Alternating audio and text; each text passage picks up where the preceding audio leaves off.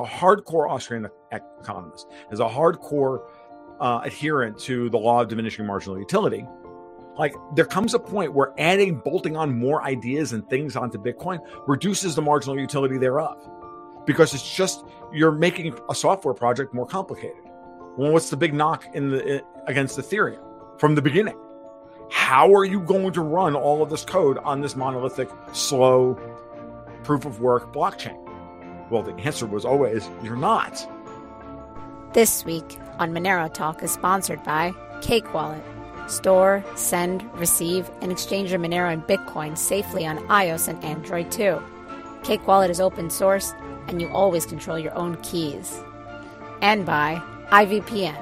Resist online surveillance with IVPN, a privacy focused, audited, and transparent VPN provider that accepts Monero directly.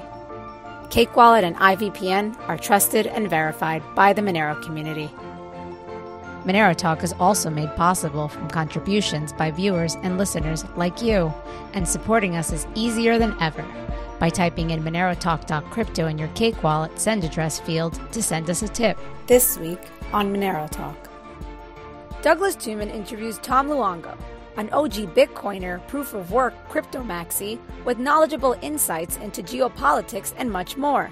Tom shares his thoughts on cryptocurrencies' past, current, and future state and compares Bitcoin and Monero in terms of digital gold and digital cash.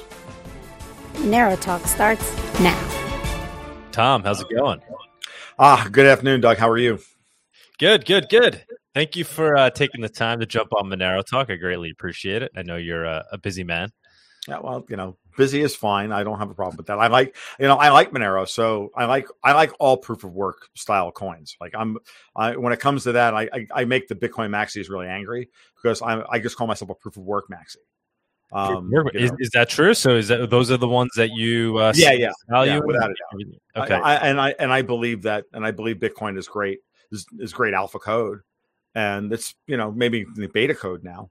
Um, I just one of those things where I, I, I think, you know, the concept of proof of work as a trustless, you know, validating system, I think is phenomenal. I think there's it's a great basis for going forward and building this technology off of and as and create reserve assets or foundational assets of a new monetary system. Um, I don't necessarily believe that Bitcoin is it. And I'm talking when I say that, I mean that in the 30 year time horizon. I don't mean that in the next six to nine months or three year time horizon. Um, and so I think that, you know, as software projects, um, if something's not purpose built from the ground up to do a particular thing and do it well, then you're asking for trouble trying to bolt new things onto it later on. Couldn't so, agree with you more, man. So, what, what do you think Bitcoin was purpose built for then, from the ground up? What do you think it's um to be a digital analog to gold, and nothing more, and a proof of concept. I don't believe that Bitcoin was meant to be the end all and be all of a proof of work style blockchain. If so, they would never, Satoshi would have never set the parameters that he would have set.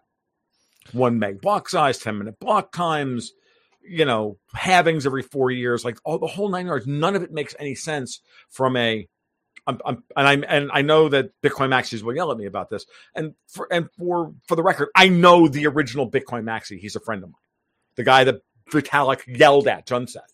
Junseth's a friend. Oh yeah, yeah. I've argued. I've argued Bitcoin maximalism with Junseth, uh, you know, for hours over cigars and whiskey. Like, oh, awesome. oh yeah. So and he he was good friends with uh Chris uh what the what's the guy like other character's name? They used to do that show together, that pod. Yeah, they used to do Junseth's World, right? Yeah, and yeah. Uh, or the Bitcoin podcast or whatever. Right? Yeah, and like and Junseth's a great guy. Don't get me wrong. I, I think and he's absolutely and he's a brilliant human being and and he's a brilliant he's a brilliant arguer.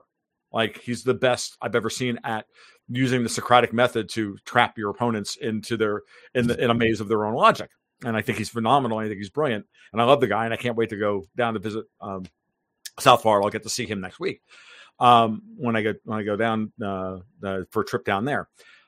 The the thing is, is that you know I, I, argued him to a standstill about these basic ideas, like you know you because Junseth's basic argument and most Bitcoin maxis, well, you know, uh, what about privacy? Well, Bitcoin can do that. Well, what about this? Well, Bitcoin can do that. Well, what about that? Well, Bitcoin can do that. What about NFTs? Well, Bitcoin can do that. Yeah, but the, the question isn't whether Bitcoin can do it. The question, better question is, is whether Bitcoin should do it. Mm-hmm, mm-hmm. And that is the thing that I, as a as a as a hardcore Austrian economist, as a hardcore uh, adherent to the law of diminishing marginal utility, like there comes a point where adding bolting on more ideas and things onto bitcoin reduces the marginal utility thereof because it's just you're making a software project more complicated. Well what's the big knock in the against ethereum from the beginning? How are you going to run all of this code on this monolithic slow proof of work blockchain?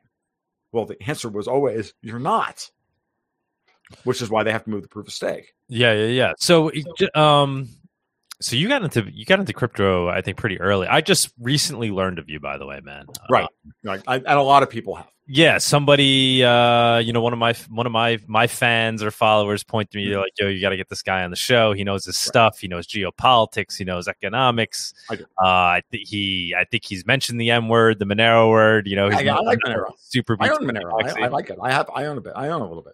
So let me let me get right to so the big question. So fungibility, right? So Bitcoin arguably isn't fungible. It's trying to be digital gold. How do you how how do you square those things? How how it's, it isn't. It, it, you're right. It isn't necessarily fungible, but that's okay. It doesn't need to be, right? Um, I, but I mean, fungible, right? Because you said yeah, gold's fungible, but I don't I don't think fungibility is a necessary. I mean, at the user level, a Bitcoin is a Bitcoin. At the code level, it's not. At the code level, it's much more complicated, right? But at the user level, a Bitcoin is a Bitcoin. As long as they don't start coloring them or doing what the EU wants to do, which is to trace them and say, well, that one's a money laundered Bitcoin, so you can't use that one anymore. And this is just typical Davos nonsense to try and get rid of, um, to try and to, to, to devalue Bitcoin, and so they can write regulations to try and scare normies off of it. Mm-hmm. And which is their, their point. I mean, that's their that's their raison d'etre. They want central bank digital currencies and everybody on a on an open distributed ledger block uh, distributed ledger. They don't even really want a blockchain. They just want a distributed ledger, mm-hmm. you know, encrypt the database that they control so that they can, you know, get 100% tax collection and have, you know, pure surveillance. Bitcoin, I mean, I like, again, I don't think necessarily that um, Bitcoin has to be fungible in at the code level in order to be digital gold. Um, it just has to be, it has to function that way at the user experience level. Um, and uh, I don't think it has to be that. Why? Um, what's your reason for that? Just I mean, is it does it because does it matter to the to the user? Why? I mean, I, will ask you a question. Why does it need to be? Uh, you know, it, it, becomes harder to use harder to use the the the the currency for its. You know, it becomes harder to use as a tool for sending value peer to peer without censorship. Right? If you can effectively uh, censor by blacklisting wallets. Blacklisting oh, right, right, right, right, right, yeah, right, yeah, yeah, That, right. I know. I, I get that, but you know, but again, that's easily dealt with by with coins like Monero. Mm-hmm. This is why I'm not a Bitcoin Bitcoin maxi. It's why I don't think Bitcoin should do privacy. Like, oh, we we've got blacklisted bitcoins. Fine, launder them through Pirate Chain, through Komodo Dex, or through Monero. Oh, they come out the other side, then swap them again for Bitcoin. Oh, done. Okay. Oops. Now they're my bitcoins, and I can roll them all up into one UTXO, and we can start all over again. What I right? I mean, isn't that the isn't that the isn't that ultimately where you know we we should? I mean, we can get around any any attempt by them to censor us. We can build a system or a competitor or a create a use case within crypto to to get around that. And so, to me, like the whole idea of it's why privacy is so so so unbelievably important. Mm-hmm. You know, because but again, I'm not saying that Bitcoin shouldn't try and do privacy. And I know I've talked to many a, a guy, you know, a hardcore Bitcoin guy who said, well, you know, like you can do privacy within Bitcoin as long as you make your transactions like this. And, you know, we got it. Okay, fine. How are you going to get that? How are you going to get adoption beyond beyond the 20 phone freakers in this in, in this tent. This was at Bitcoin 2021 last year. Mm-hmm. And he just kind of looked at me. I'm like, this is nice. I, I like your little cards and everything. It's all great. But how are you going to get, you know, your mom yeah, it's got it's got to be default. It's got to be you know. It's, like it's like talking to the guys who said the, the, internet never needed to get any more complicated than Usenet. Right. Yeah, and Gopher. Like, okay, that's nice, and you know, all right, and they're still angry about you know Netscape. Like, okay, like whenever when you decide to come out of your basement, we're good. Like you know, or you decide to come out of your you know your your Linux server closet, you're good. Like I'm I'm okay. But for for reality and for across the the the entire space, hold on for just a second.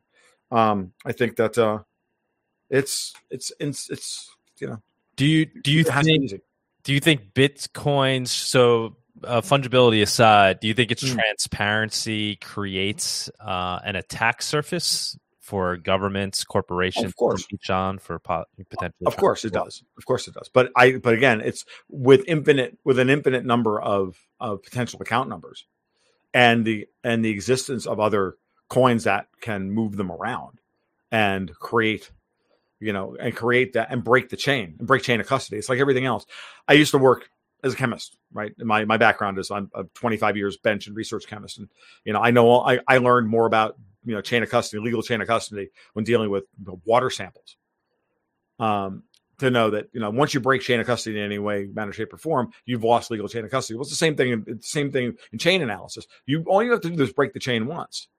And what you then want, it's like this is why I get angry with the Bitcoin maxis. I'm like, you want Monero to succeed.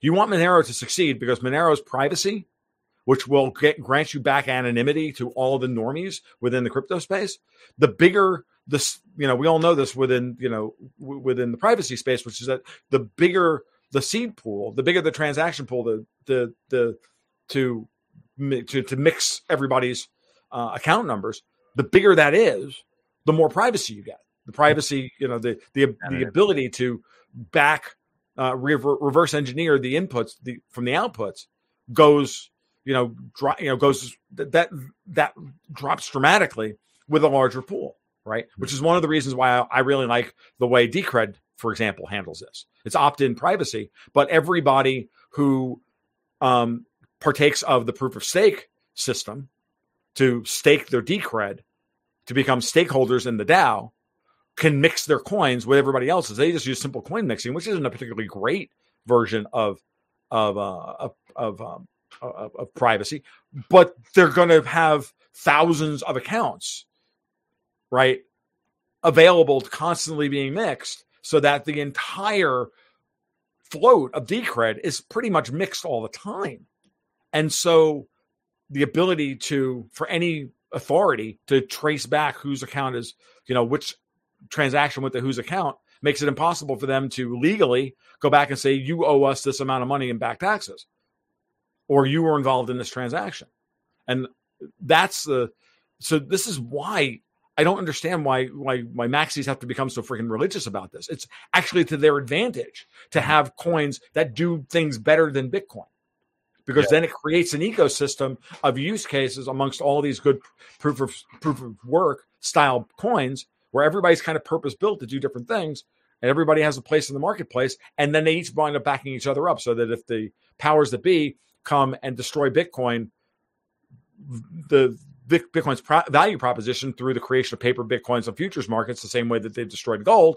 Well, everybody can go, you know, that's nice, but we're all going to move to Monero now. We're all going to move to this thing. We're all going to move to that one. Mm-hmm. And it, all it mean, all that has to happen is that you know we can just move away from them. And like this is the point. And then so yeah, that and then the the, the our ability to evade their control stays intact, and that's what we want to that's what we're ultimately, or what our ultimate goal here is, is here. And so you want those things available. You want those alternatives. You want blockchains like Monero and Decred. Uh, pick one, Pirate Chain, DigiByte, whatever. It doesn't matter. All these proof of work blockchains with different ideas behind, with different particular things that they want to do well, Dash, whatever. Like they do those things, and they're there as backups, and to constantly push Bitcoin to become better from a technology standpoint. And if they and if Bitcoin can't evolve and become better from a technology standpoint, then they should grab market share over time. Mm-hmm. And we'll know when we'll know the limit at which Bitcoin's technical advancement slows down. And you know, it's just not worth it to the, the Bitcoin community to take on that particular corner of the monetary market. What do you see? As the the space looking like in the future? Is it going to converge on a few protocols that do a few different things well, a few different niches? I think so.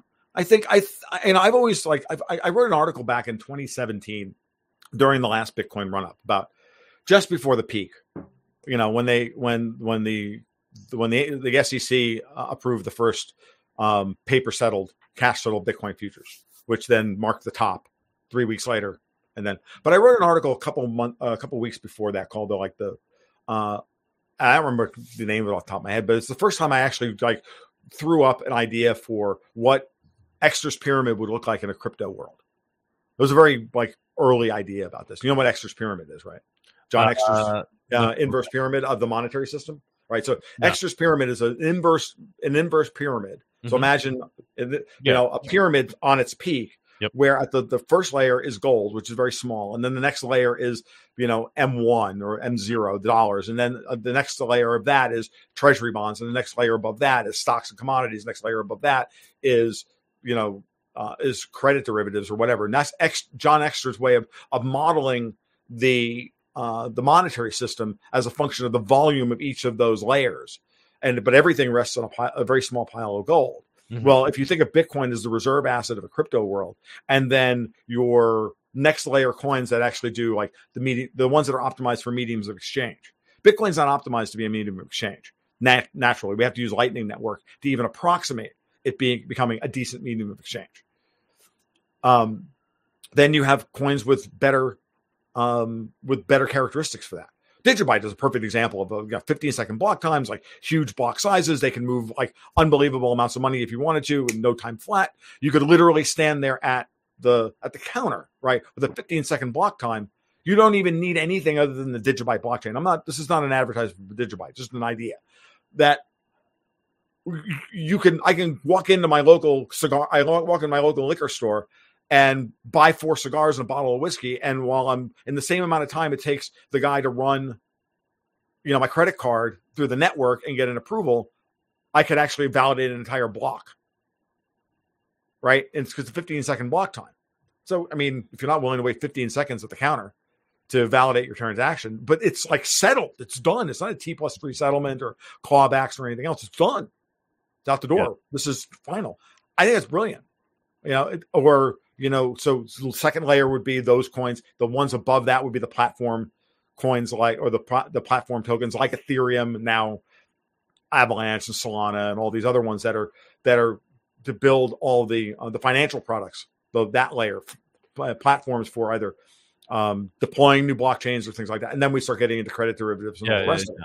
And so that that would be the, the that would be the model. But you start with Bitcoin at the bottom, which is you know the rock stupid I mean this. I mean this with all respect to the Bitcoin maxis in the audience. Rock stupid, dumb technology, expensive to move coins around, blah blah. You know all of that. And this is actually to Bitcoin's advantage because, like gold, you don't want your reserve asset constantly moving all over the place. Yeah, you I want mean, it I, like you want it not moving around and stock to flow ratio staying very high.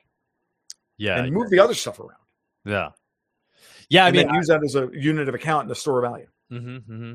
Yeah, I mean, uh, the thing with me is I always kind of can.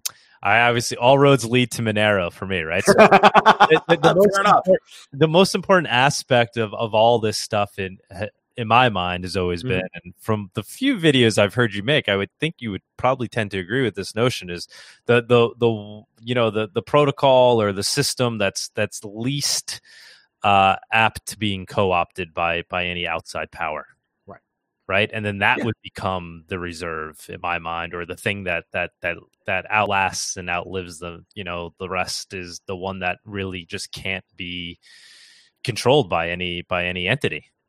I I'm okay with that too. Again, I'm not I'm not here to to argue for any one versus the other.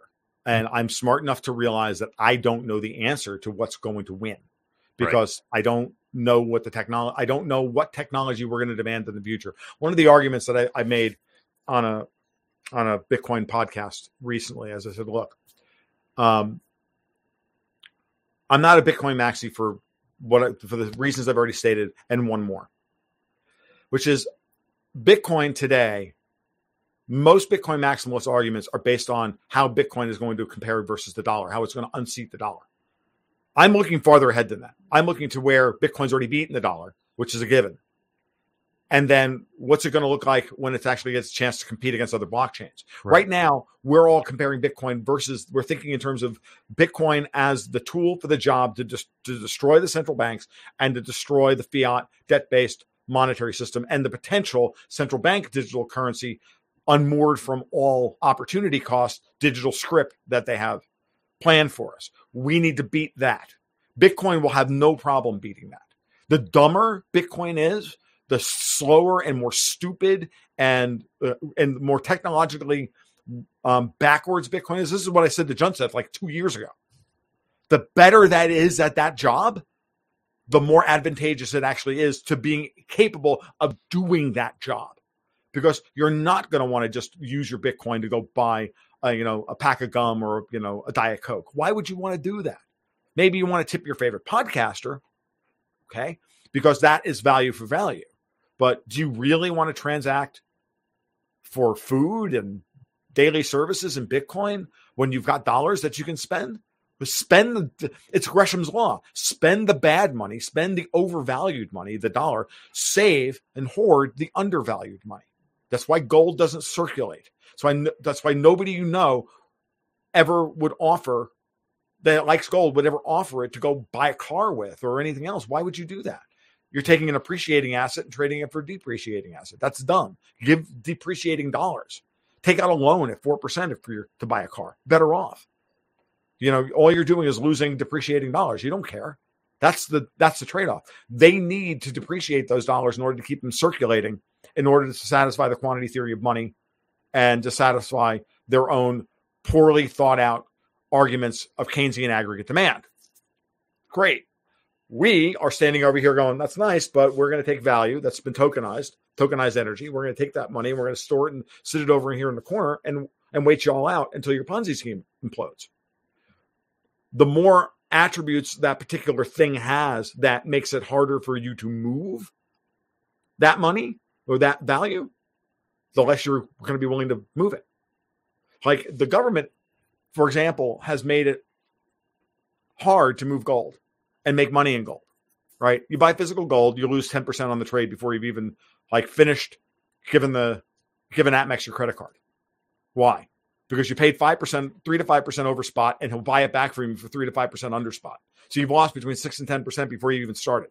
God forbid you make any capital gains. Then you got to pay, you know, 28% capital gains on what you on what you earned. So you're already starting by if you buy a, a, a gold eagle for $2,000 an ounce, you already realize that you're going to be selling it back to them for 1850 at best. So you've already lost 150 bucks an ounce. So you got to hope that it goes to 2150 before you can even get back your 2000 bucks. Right? But that actually is what keeps gold from circulating. Mm-hmm. And what they don't realize is that by doing by by doing that and then lopping taxes on top of it, they're actually encouraging gold to sit and have the stock to flow ratio of gold stay high. Mm-hmm right? They're doing it in order to keep their system from collapsing, and all they're doing is feeding the beast, which yeah. is they're feeding the the uh, the the reserve the reserve assets that's going to beat them in the long run. And all that takes is for one really disagreeable Russian to turn around and say, you know what, we're tying the ruble to gold. Mm-hmm. Now, and so, now we can see, and we can see what's happening. Now we can see how that's that's playing out in real time.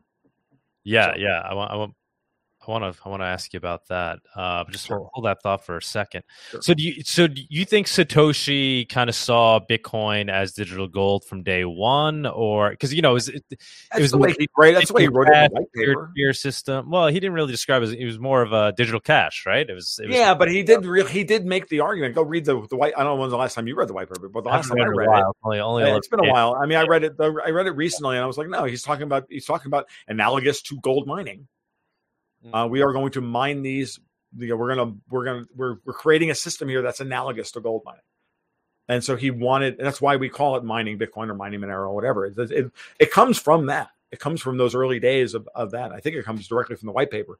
And if I'm I'm wrong about that, then yeah, I don't think he ever. Maybe maybe maybe I'm wrong. Maybe I think maybe, it, I think it is in ever, uh, I think it's in the abstract or in the or in, in the introduction. It's in, in, the you know it's not a particularly long yeah uh, paper. Only and like- it reads like it reads like a, and I'll be honest with you, it's funny. It reads like a sophomore, um, you know, economics treatise from the Mises Institute. It's, it's, hilarious to be honest with you because I've read I've read hundreds I've read hundreds of those from the uh, quarterly Journal of Quarter Quarterly Libertarian Studies and whatnot. Mm. I've read all that stuff. So yeah. Well, because I guess what I was get, was I getting at because I feel like the digital gold thing really came from like Barry Silbert and a couple of like who like really when when Bitcoin was starting to to to chug along but didn't have the ability to act as digital cash, it, it right. kind of pivoted into being digital gold. Uh, and for all those they, you're saying, like, oh, well, actually, we don't want to move it around. Why would you well, want to move your gold around? We just want it to, you know, to well, hop. Yeah, I mean, I think and, that I think that uh, the, the, market is. I think the market has done that. I think yeah. you're right that I think the market has done that and seen what it can do. Mm-hmm. Um, and I know that what he initially, you know, talked about. Obviously, the goal was you never thought that whoever thought that bitcoins would be trading at forty grand, forty thousand a piece, and that you know moving that and that transaction costs of you know ten thousand of a thousand satoshi or 10, five thousand satoshi would be like real money. Mm-hmm. That would you know like never thought of that, right? Yeah. When you know when five when when bitcoins were trading, I first traded them on Mount Gox at five point five cents. Okay, I I wrote the art the my initial article for Lew Rockwell dated Jan- July tenth, twenty ten. Oh wow. Okay. Oh yeah, yeah. I mean, I was there at the like I was there at the beginning. I should own my own private island. They all got stolen off of Mount Gox. I had 200 bitcoins. They all got stolen off of Mount Gox. Um, it wasn't because of the Mount Gox implosion. I got a key. My wife used my computer once, got a keylogger, and the guy got into my my Mount Gox account and grabbed them in like 2012 or something like that. When I was trading about two two dollars, two twenty a piece. I probably would have sold them all at hundred dollars anyway. Going, these things are not worth hundred dollars. Yeah, yeah, yeah, but you know, come on. I mean, but I already. And the, the funny part about me is I, I already had uh, I already had kind of all, alternative currency on we because I was in with the Liberty Dollar and all this other stuff mm-hmm. well mm-hmm. before that. So I already understood what the market needed. So to me, it immediately screamed, "Oh, this is just gold." Mm-hmm. mm-hmm. Like I got it from the moment. But I'm like, but you know, is it really becoming anything interesting? I, I don't know. Like, is it you know, is it really getting is it getting out of its ghetto where it actually can get to adoption? And I just, you know, never really. I, I didn't believe in Bitcoin until probably 2017. Mm-hmm. I'll be honest with you. And I had, but I had people asking me about it all through 2013, 2014. So what, what what changed? Just that you saw the inertia. Just when I finally somebody finally explained it to me what was happening, and finally explained the network effect and uh, a couple of things that I just missed, like mm-hmm. really basic. You know, now when you think about it, it's like really basic stuff that I had I had thought it through. I'd have bought seventy five thousand of the damn things and stuck them on a you know, and stuck them on a paper wallet somewhere. And you know, yeah. So what was the disconnect? I mean, you were super early. You had Liberty Dollar, or whatever the Liberty Gold. I forget what the thing was called. You had that before Bitcoin even existed. So you, you saw this need for uh, a digital cash. I just didn't believe it. I didn't believe it was going anywhere. I would yeah. check in with it every few months, and all I saw was the same thing. Mm. I saw the same stuff over and over and over again. I saw no real adoption in the real world. I saw no real. I saw. I saw it not breaking out of the same ghetto that all the other ones were in. Mm-hmm. And so, you know, I just didn't. You know, it just it didn't break and become something big. And I was still and I was a little bitter. I got you know 200 Bitcoin stolen, you know, for nothing. So I, I get hard to, you know, like took my eye off the ball. Was working on other things. It is what it is, and you know, it's interesting. Raoul Pal last year um, was going through this. He had a very famous video of his went around where he was talking about, you know, his relationship to Bitcoin, and I'm listening to it, going, "Yeah, I've been there. Yep, that was me. Yep, I'd have sold him too early. Yep, I got angry with it. Yeah, yeah, that, like that's me. Like I, I know what it looks like and you know so today yeah, yeah, obviously. And uh, but every time it would get get on it would get a little farther along i'm like cool. It's not going anywhere but cool. It's still interesting magic beans. Cool. Um like but uh, now i get it. And it took a long time to get over that. Yeah. Um, and now that i'm there i'm like now it's now i immediately became interested in what other coins could what other use cases within the the space and what crypto should look like or what I think crypto could or could not look like. And this yeah. is where I think it, you know we can get into security architectures and you know audit blocks and all this stuff. I'm like, I don't know why anybody uses one monolithic blockchain. I think it's dumb. Mm-hmm. I think I think you all should be sending audit blocks to each other and validating each other's proof of work. I think Monero should send an audit block like Komodo used to to the Bitcoin blockchain. Why? So that if anybody does, so if George Soros gets a bug up his ass and says, "Hey, I'm going to spend 12 billion dollars and I'm going to I'm going to buy the Monero blockchain," um, he can't because all he can do is roll it back an hour. Right? I mean, that's the best you can. I mean, if somebody is because there comes a point where somebody could just do something dumb with all of their fiat bucks and just and just bomb the bomb some of the smaller blockchains. And I think that there's a certain level, like you know, why wouldn't you want to buy some insurance protection yeah, against your blockchain? Yeah. I, mean, it just makes sense to me. Like, yeah, like roll up a roll up an hour's worth of the last transactions blocks and hash them together, stick them on the, the Bitcoin blockchain. Now they got to hack both of you. Mm-hmm. I mean, mm-hmm. when Komodo came out with that back in 2016, I was like, this is everything you need to know. Mm-hmm. Like, because that, because now as opposed to having to um, attract miners away from Bitcoin, now you can security mule the foundation asset, the reserve asset, and then build your medium of exchange asset or your privacy asset or your this asset or your NFT platform, whatever it is. But you've already tied it the security mule of the foundation. And now the whole ecosystem is made stronger by this mm-hmm.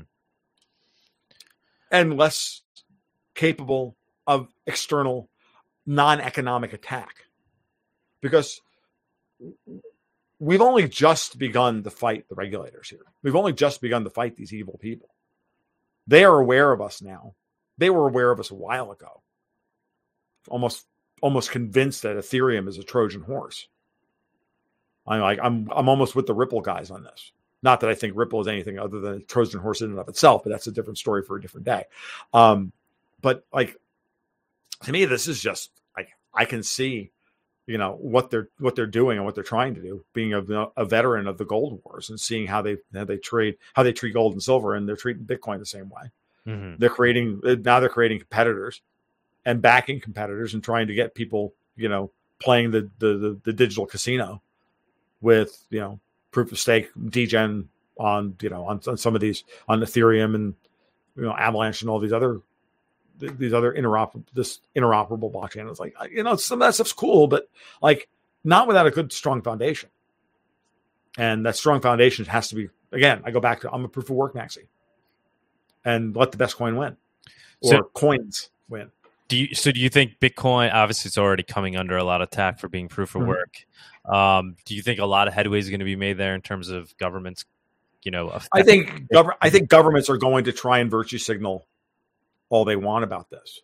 They're going to try and ESG Bitcoin out of existence. And what, what Guess what? going to happen? Yeah. I think that I think none of that really matters because this is where like Michael Saylor made the perfect point, which is a point we all already knew, which is that 30% of all electricity that we generate goes to ground because in order to keep the electricity um, uh, lines pressurized with voltage, you got to you know, whatever's not demanded has to go to ground all the time. And then we just siphon off what we need. Bitcoin today uses one quarter of 1% of that electricity we send to ground. Mm-hmm. So Bitcoin actually is recovering wasted energy that we've already spent. Right. So add the rest of the proof of work blockchains together. And I don't even think they, you know, are equivalent of one tenth of the Bitcoin blockchain in terms of hashing power. Right. So electricity generation.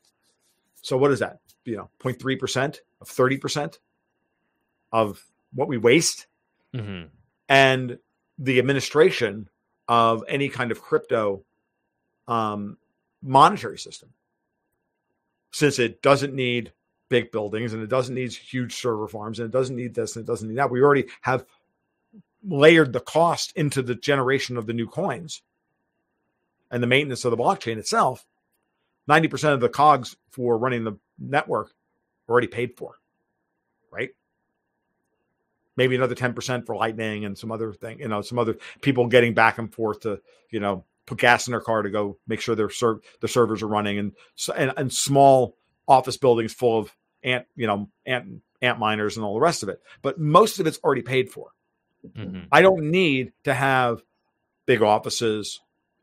I don't need to have um, I, I don't need to put out promotional materials. I don't need to beat the streets. I don't need to then create hot dog vendor. I don't need to have all the infrastructure necessary of a city to run Wall Street. which runs which consumes orders of magnitude more energy per dollar transaction, per dollar per transaction. Yeah, the whole argument is just is just it's dumb. Um, it, it's just dumb. It, it's it's meant to gaslight dumb millennials.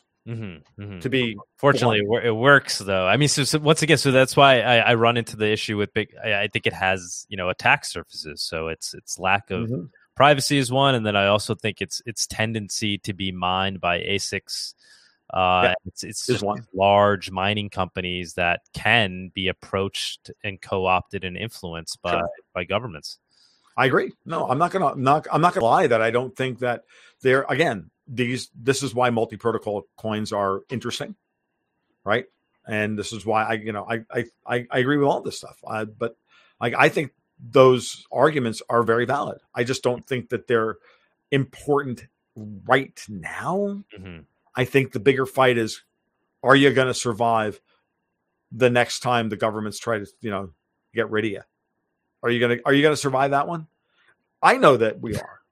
I mean, because I'm not dumb, I can do math, and I know that they can't take Bitcoin down. And if they could take Bitcoin down, they already would have done so.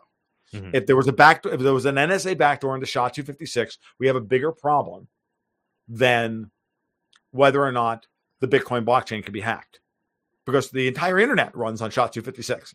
Like, you know, everybody's encrypted databases based on SHA 256. So, like, you know, is there any privacy anywhere? So I, I, you know, I'm not against any of these arguments about why, again, why I'm not a Bitcoin maxi is, you know, what I keep saying. And I, I don't, and I don't mean that I, I don't want Bitcoin to win or I want I do want Monero to win, or I don't want this. I don't care. I'm agnostic being about open minded. Yeah, you're, you're, I'm completely agnostic. You're a scientist. I want. You're a chemist, right? You're you're, you're taking this the scientific method, which uh, I'm just. Yeah. Well, yeah. I mean, well, it's not even that. It's like it's it's it's a matter of you know. I look at yeah. I am a chemist, so I I tend to look at everything as the Gibbs free energy equation, and I can't can't help myself, and I'm doing the delta G equals you know delta H minus T delta S, going someone's going to be more spontaneous than the other at this point moment in time and this is what's this is what's going to take market share which which one isn't but again i'm just agnostic about it I, I i think it's all i think it's all good i think you should own a smattering of all of these things and you mm-hmm. can you know and every and anybody you know and any bitcoin maxi in the audience that says it's dumb to, to like own monero I, they're making the same arguments. Well, they're just trying to dilute the the purity of Bitcoin demand. I'm like, yeah. So you're making the same argument that guys like Jay Dyer make like conservatives like Jay Dyer make about libertarians that we were created out of whole cloth by the CIA in order to dilute cons- real national conservatism. Oh, okay. Yeah, and the Federal Reserve are all a bunch of closet Austrians, and not they're not actually not Keynesians either, right? Oh, right. Oh, okay. Okay, boomer. You have a you have a nice day. You're insane. and I and I mean that. I mean, I get this all the time. I get people ask me, uh, "Why don't you have this guy on your show? Why don't you have that guy on your show?" Because I don't want to have an argument with someone. I don't want to bring somebody on their show to argue with them on, on my podcast. Like I don't bring people on my podcast that I'm going to be hostile to because they're going to come out and they're going to say something really hostile, and then I'm going to have to like destroy them, or I'm going to have to like get into a, a going to get into a shouting match with them. Like I'm not going to do this. I'll have a respectful conversation about things we might or might not agree with, but uh, I'm not going to go that route. You start telling me that Bitcoin that that libertarians were created by the CIA in the 1940s to you know as a way to push people towards communism and i'll look at you and go you're just an idiot. And i'm you know we're done now. Like i'm not even going to have that conversation it's just dumb. Do you love coffee and monero as much as we do? Consider making gratuitous.org your daily cup. Pay with monero for premium fresh beans and if you like what you taste send a digital cash tip directly to the guatemalan farmers that made it possible. Proceeds help us grow this channel gratuitous and monero how it's like you know how how deep and dark do you think things go? I mean, I like I said, I haven't heard much of your stuff, but like, what, what's kind of your overall, um, you know, elevator pitch, quick take on on the world? Like, who, who's who's running the world? Oh know? well, I, I, I call it the Davos crowd. Right? Okay, and Davos is a mixture of old European money, neo-colonial old European money, you know, from the British Crown to the Dutch bankers to the Rothschilds and all those guys, all that old money centered around the World Economic Forum, Klaus Schwab and those guys.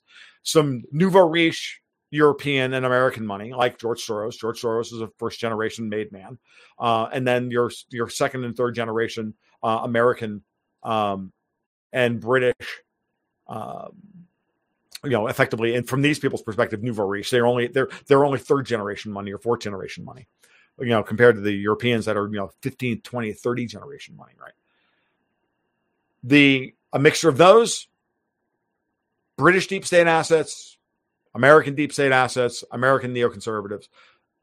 They own, they think they run the world. They get together at Davos every year, eat chocolate, drink Swiss coffee, and and decide and, and sniff each other's farts and decide what you know how we're going to move the world, how we're going to run the world.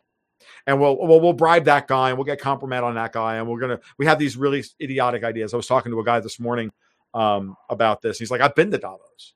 I've hang out, hung out with those people. I, I raise money on the sidelines of Davos because it's more because they're all they're all crazy and full of, and full of shit. But I go to the bars afterwards and I'm like, you know, raising money with with these guys and you know talking about real business while they're just like over there sniffing their own farts and thinking that they've got like these grandiose ideas of how they're going to change the world. The problem is is that they're they they do have a lot of power and they do have a lot of money, and they've built systems that roll a tremendous amount of wealth up to them through the Cantillon effect of being able to print the money and get first access to it, mm-hmm. first mover access to it. And but that system is failing. Bitcoin, Monero, gold, those are the countervailing assets to that. And um but you think they have a handle on that too, like we said with the the ability to co-op? Don't really. No, no. I think I think I think the forces of decentralization are just stronger than the forces of centralization. I always believe that. I am a libertarian. Ultimately, I'm an anarcho-libertarian. Like I, like I, hardcore Murray Rothbard is Murray Rothbard voted and he was wrong for. Uh, I love Murray and I, I agree with I agree with Murray at times with Murray's strategic bent. But just to give people an idea, like, yeah, I, I kind of disagree with Rothbard about strategic voting. I'm like, just don't vote. It doesn't. It just encourages them. Um, like, what's the point? But I did vote for Trump twice because it was important at that moment in time to send a particular message mm-hmm.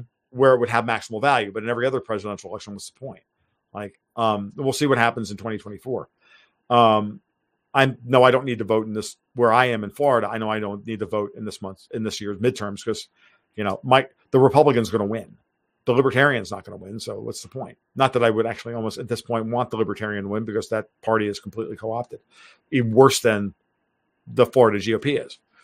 Um, but no, I don't think they have a, a good handle on it. I think they have a lot of really grandiose ideas. They have a lot of political power. They have a lot of money, and they've and they and they were at their most powerful when no one knew who, who they were, and they were influencing things behind the scenes and only and in the in the age pre in the internet age pre social media where we can do stuff like this and have the kinds of communications. Mm-hmm. and th- thanks to now the golden age of podcasting we have the ability to talk to each other in a way and communicate with each other in a way which is ultimately already censorship proof in the first place. Yep. yeah they can throw us off of twitter and yeah they can throw us off of facebook. So what? We can go start another podcast. Yeah. And we can attract an audience that way. And you know like apple is not really actively censoring our app, you know, podcast RSS feeds. And if they are, fine. You drive they drive you underground. But how far do they drive you underground? What's driven underground today is an audience that's still 20 times bigger than than the audiences we were commanding 15, 20 years ago.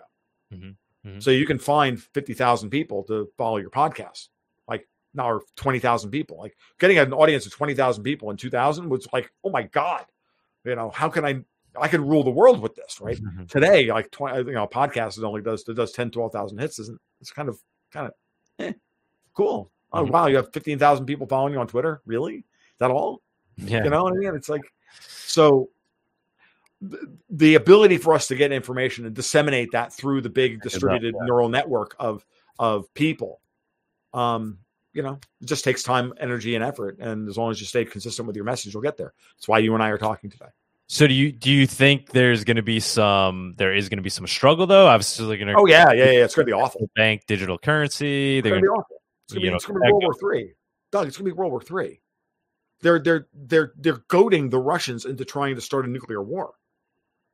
For what's what's the strategy there? What's the purpose? Well, the purpose is they they want to be able to they want to be justified. They want to destroy the old system. The old system is falling right? The old monetary system is failing. Their goal is to kill a lot of people because they're all in their minds useless eaters anyway, that they can't afford to feed.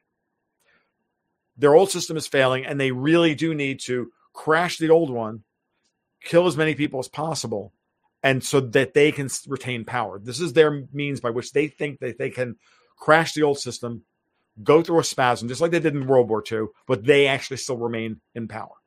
When World War II was the last one of these, and the same people, and the same people who were behind and financed Hitler and the Soviet Union and World War One and World War Two are the same people we're fighting today. Mm-hmm. They've just morphed into they're just they've morphed into now climate change, Malthusian ninnies.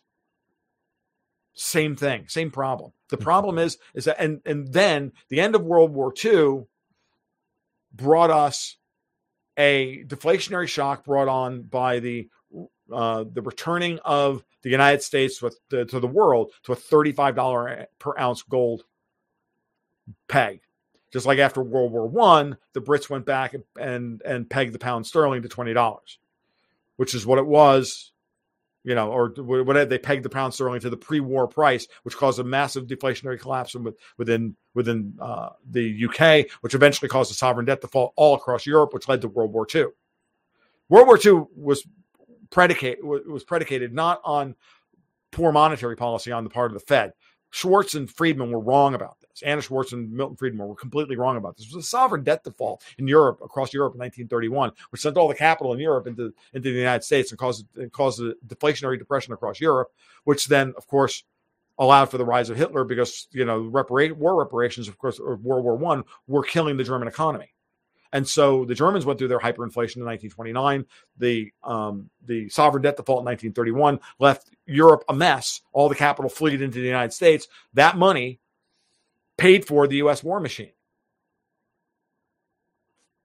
and paid for the German war machine. A lot of that money wound up paying for the German war machine because the Germans borrowed a tremendous amount of money from you know Pop from Prescott Bush and all the rest of them. So, like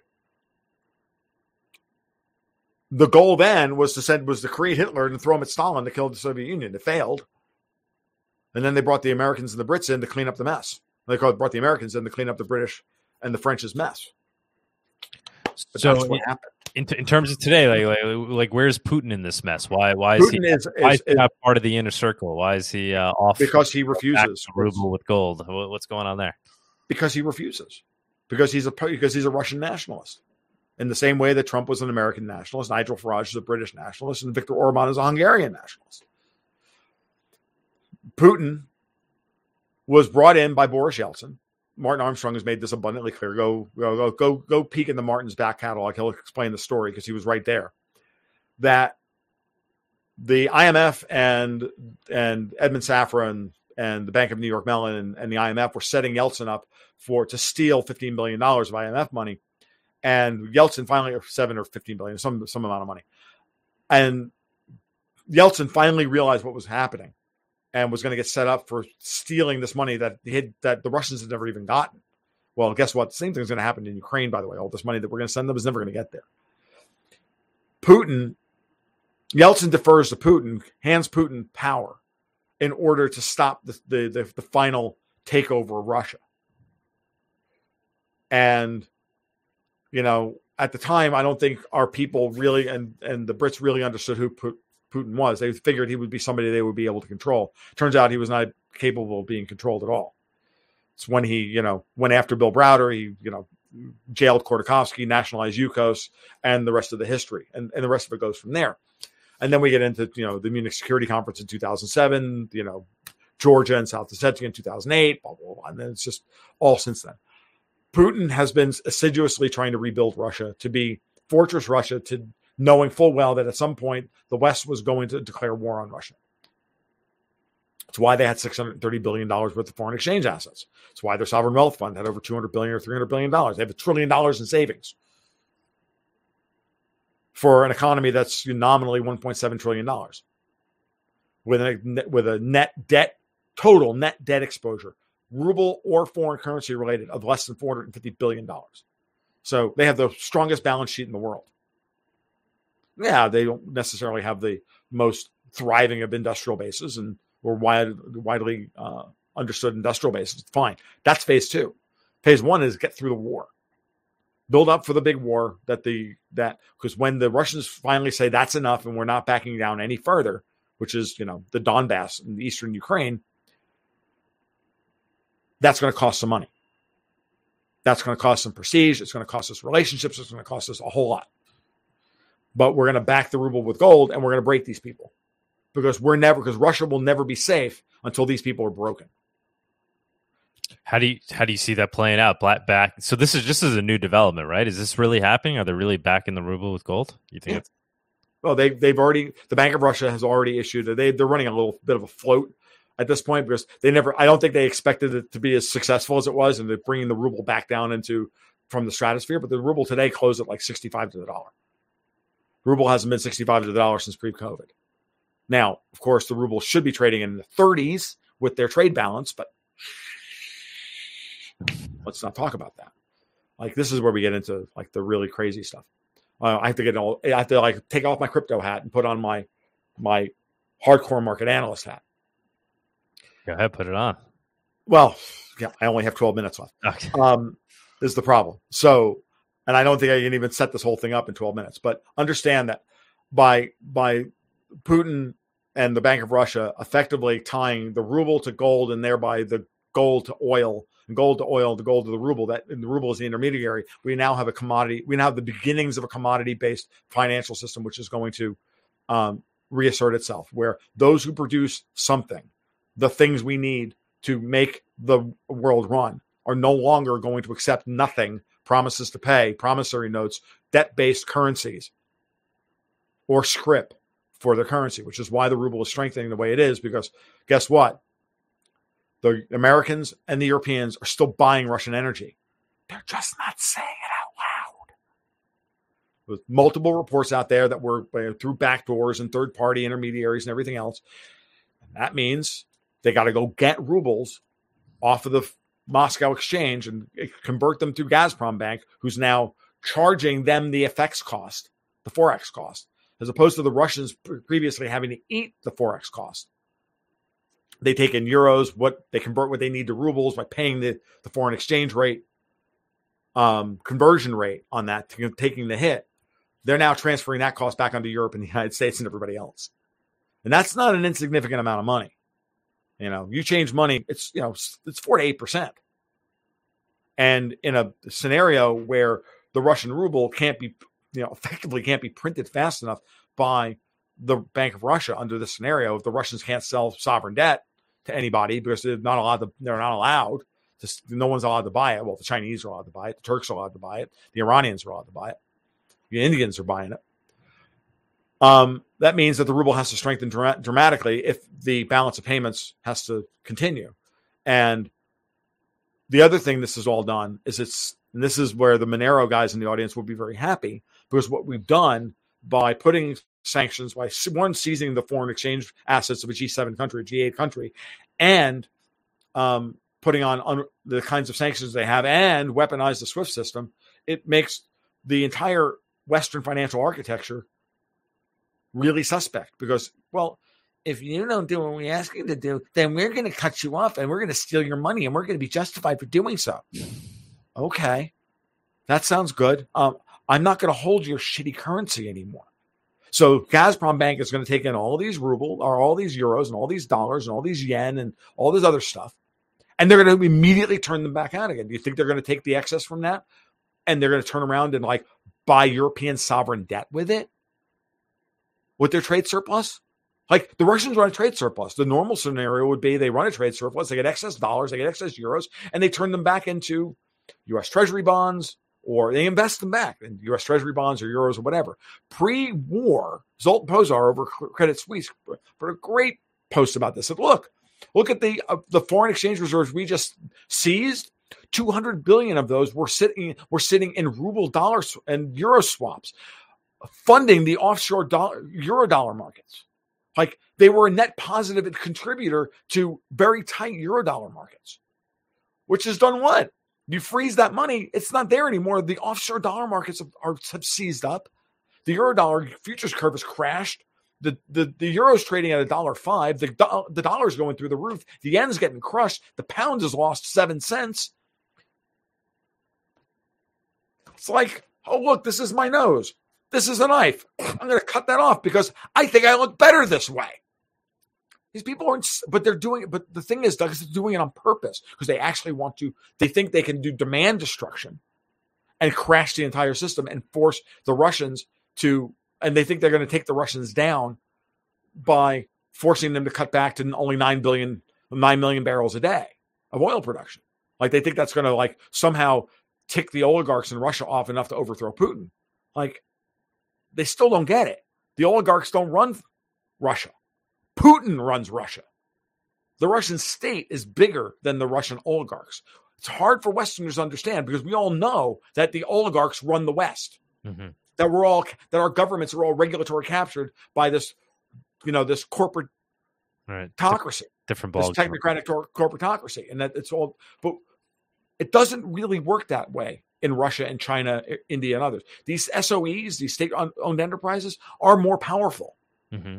And Alexei Miller, the CEO of Gazprom, knows full well that if he gets out of too far out of line, Putin has him sent to the gulag. And then they put another guy in his place, or Igor Sechin over at Rosneft. I can't tell you the number of times I've watched Igor Sechin in the last five years open his mouth on Thursday and get it slapped back down on Friday. Okay. Sechin has no power whatsoever. But we here in the West think he does have power and that he can influence Putin. You cannot influence Putin. The Security Council runs Russia. The Duma actually has more power over Russia than these guys do. They are all subservient.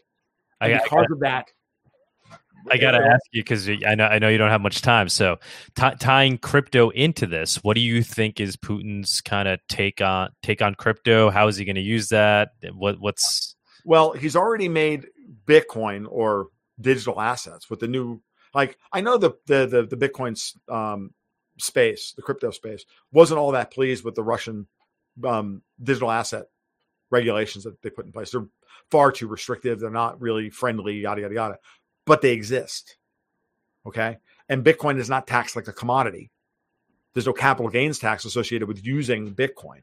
So it's been legalized for the banking sector to hold Bitcoin and you and, and do exchanges with it. So it exists that way. The regulations allow for Bitcoin um, and digital asset um, companies to do business in Russia and to pay taxes and all the rest of it. As long as you're willing to pay the Russian government your taxes, you can have a Bitcoin mining rig company in Russia. And guess what? You have the lowest cost of production in the entire world because the Russians produce energy for like three cents a kilowatt hour. We can't compete with that here in the United States. Rosatom is the most powerful is the most powerful company in the world that you can't buy a share of, which is the Russian state atomic energy company.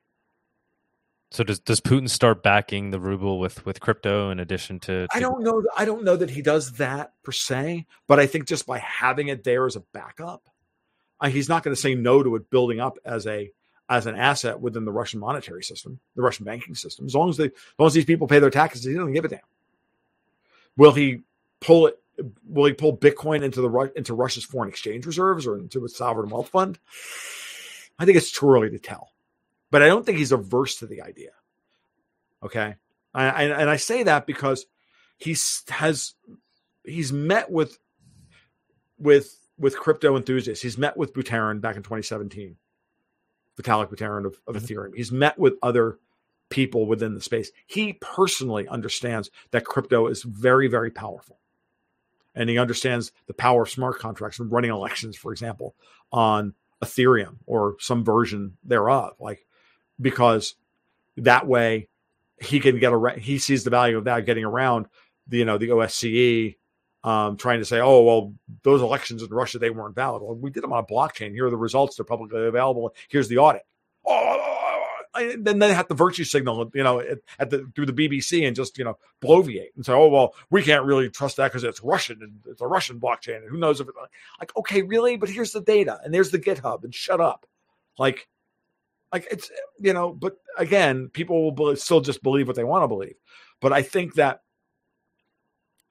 Putin understands the value of these assets from a strategic perspective, and therefore, with a great amount of control, he won't allow them their space within the Russian economy. And so I don't see any I don't I don't see how that I think that's the best we can hope for. And that should be at this point good enough. Because the path to quote unquote hyper Bitcoin Bitcoinization or hyper cryptoization, you know, in that, that moment in the future where crypto beats everybody. We have a long way to go to get there. We're on like step C or D, and we got to go to Z. There's a long way to go. We're in the first or second inning of this thing. From from this particular part, we're in game two. Game one was legitimacy, store value. Right, we're at that stage now. Now we're in the game two of this three game set, or you know, best of five series. Game two is going to is is the fight now against the existing monetary structure. And I think, as I said at the outset, I think you actually want a coin like Bitcoin to to make that fight, to be the the the vanguard to take that fight on, because you want it as pure and undiluted from a a code perspective as possible, and um, then leave it there. And it's already got first mover advantage and all the rest of it. While the other coins like Monero, like Decred and Pirate Chain and all the other like proof of work coins that I have a lot of I have a lot of respect for and I really like, and I've mentioned multiple times now. You want their blockchains to mature. You want your ecosystems to mature. You want you want trust to be built into their. The longer you exist, the more trust you you you gain you you create like what as Junset said to me to, to end this as Junset said to me one day is like what's the most valuable thing about Bitcoin? The blockchain. Every block makes the Bitcoin blockchain more valuable. Every blockchain makes itself more valuable with every block that goes by the board. So every so during this thing we validated how many Monero blocks? Well, Monero is Two that minutes. much more, that much stronger. I don't remember what the block time was on Monero. Two minutes. Yeah, two minutes. So so thirty blocks have gone by the board in the, the time we've been talking. That's great. It's glorious. It's wonderful. It's fantastic. And the more transactions you can get across that blockchain, the more people you can, you know, just to to to to validate the uh, the privacy system, to validate the uh, to, to, validate the, the, the blockchain and and, and the because now I understand correctly, Monero is multi protocol now, right? What do you mean? In terms of protocol? multi security protocol, or or um, you can mine it across with different um, with different miners, right? Uh, well, it, it, has a fix. It has a random. The proof of work is called RandomX. So basically, right. okay. So yeah, you guys moved over to a different one. You moved over to RandomX. Way to mine Monero is with the CPU, essentially. Right. Oh, okay. Um, now there are other ones out there that are like you can mine them across with you know this you can mine them on your phone with one protocol. You can mine them on, you know, with your computer on another. You can mine it on an oh, yeah, no, it's, it's, it's yeah. just random X across the board. Okay, it's just random X. I couldn't remember if, if, Monero was moving to that or not. I know that they were, you guys were moving. I knew that Monero was moving to a different protocol or a different uh, security architecture for a reason. And, but I don't follow it that closely. I have to, you have to remember that a lot of this stuff for me exists here at the theoretic level. Mm-hmm. I don't spend a lot of time down in the code because I'm not a coder and I don't really. I'm a monetary theorist first, and yeah, geopolitical analyst second. So no, I. but I, I, love. I, I know again. I love Monero. I think it's a. I think it's a lovely thing to have in the marketplace. And, yeah, um, uh, I, I'm. I'm. I'm. I'm happy you do. You know, you sound you sound like you're. Uh, you know, you've you've been in this game for a while. You're obviously a really intelligent guy. Uh, you're really analytical. So it's it's encouraging to see that you've uh, you're aware of Monero, found your way to Monero, and you, you see, uh, you know, uh, I've known about Monero for an awfully long time, and I've written about Monero in the past, and uh, you know, and uh, I I know it's evolving, and and I and I like what I'm seeing with from a lot of these um, from a lot of these coins where they're they're seeing, you know, where they had an idea originally what would their their their raison d'etre would be. Mm-hmm and now they're realizing, well, that that raison d'etre is not necessarily great in the marketplace. It's not particularly competitive in the marketplace. Can we shift our rates? Can we shift that and make it more, make it better? Can mm-hmm. we, can we, can we, can we be nimble with smaller blockchains? You can do that still. Once you become the size of Bitcoin, moving Bitcoin is like trying to move an aircraft carrier and do it with a tugboat. Yep. Yep. No, Monero stuck to its mission of digital cash, and I think it's done a really yeah. good job at, at, at being that and continuing to evolve towards that. And every, right. every, move it makes is is make is tending. Yeah, the hard the hard one is going to be scaling up to you know you guys all want value. Here's the problem: everybody wants their coin to like you know go to the moon and become really valuable. And the, the question is: is Monero going to be just as expensive at ten thousand dollars a coin as as Bitcoin is? And it's a real transact. Yeah. Well, I mean, the if the interesting thing, I mean, we didn't get into it on this show because I, didn't right. want to. I didn't want to badger you with so much Monero stuff, but I, am okay with it. I, I'm, I'm here. To, you know, like we should do this again, so I can like I can like oh, learn more because I haven't. Yeah, I mean, yeah. That's well, we, we could have you on our our Monerotopia show, which is a live show we do with the community, and I know that they would that's fucking hilarious. They, they would love. We just had a conference in Miami, Monerotopia conference. Nice, nice. I like that. Bitcoin, but yeah, basically, the point I was trying to make is uh, dynamic block size. So that's you know another right. distinctive fact distinguishes Monero from Bitcoin. Mm-hmm. Uh, its bl- block sizes are are dynamic. So actually, as as more people use Monero, as more transactions are put into blocks, the transaction fee goes down collectively, right? Right. Uh, so the more people that use Monero, uh, the cheaper it becomes to to send transactions. Then uh, that's a that's a yeah yeah that that's something I, I that's something I have to look I, I, have to I have to, to to, to look into to understand the, the the math as to why, but that, that's fine. Like that's yeah. this is this is this is the kind of thing you know you know you do ultimately have to to, to assess as you move forward right? Mm-hmm. i'm looking at you know i look at other tokens and other systems and going okay like it's great i can move this thing around for a penny today but it's still a flat 0.005 token cost. Well when the token is trading for a dollar and a half that's nothing. The yeah. trading, token's trading for 1500 that's a lot of money. Yeah. No don't get me now, wrong once the price goes up obviously yeah you're paying whatever per it's based on the size of the transaction right but um, the you know as more the, the price isn't going to go up unless the transaction count goes up and as transaction count goes up block sizes get bigger in monero and mm-hmm. you're getting more transactions in each block and they can right. get larger and larger over time with more use right. so then you're paying uh, essentially less per transaction percent wise um Cool, man. Thank thank you so much for cool. for taking your for taking your time. Uh, where you just want to let people know where they could learn more sure. about you. So I'm uh, the blog, I, the the blog Gold Goats and Guns. Uh, you can find at my my blog is tomluongo.me or goldgoatsandguns.com. You can just look just look me up and you'll find it that way.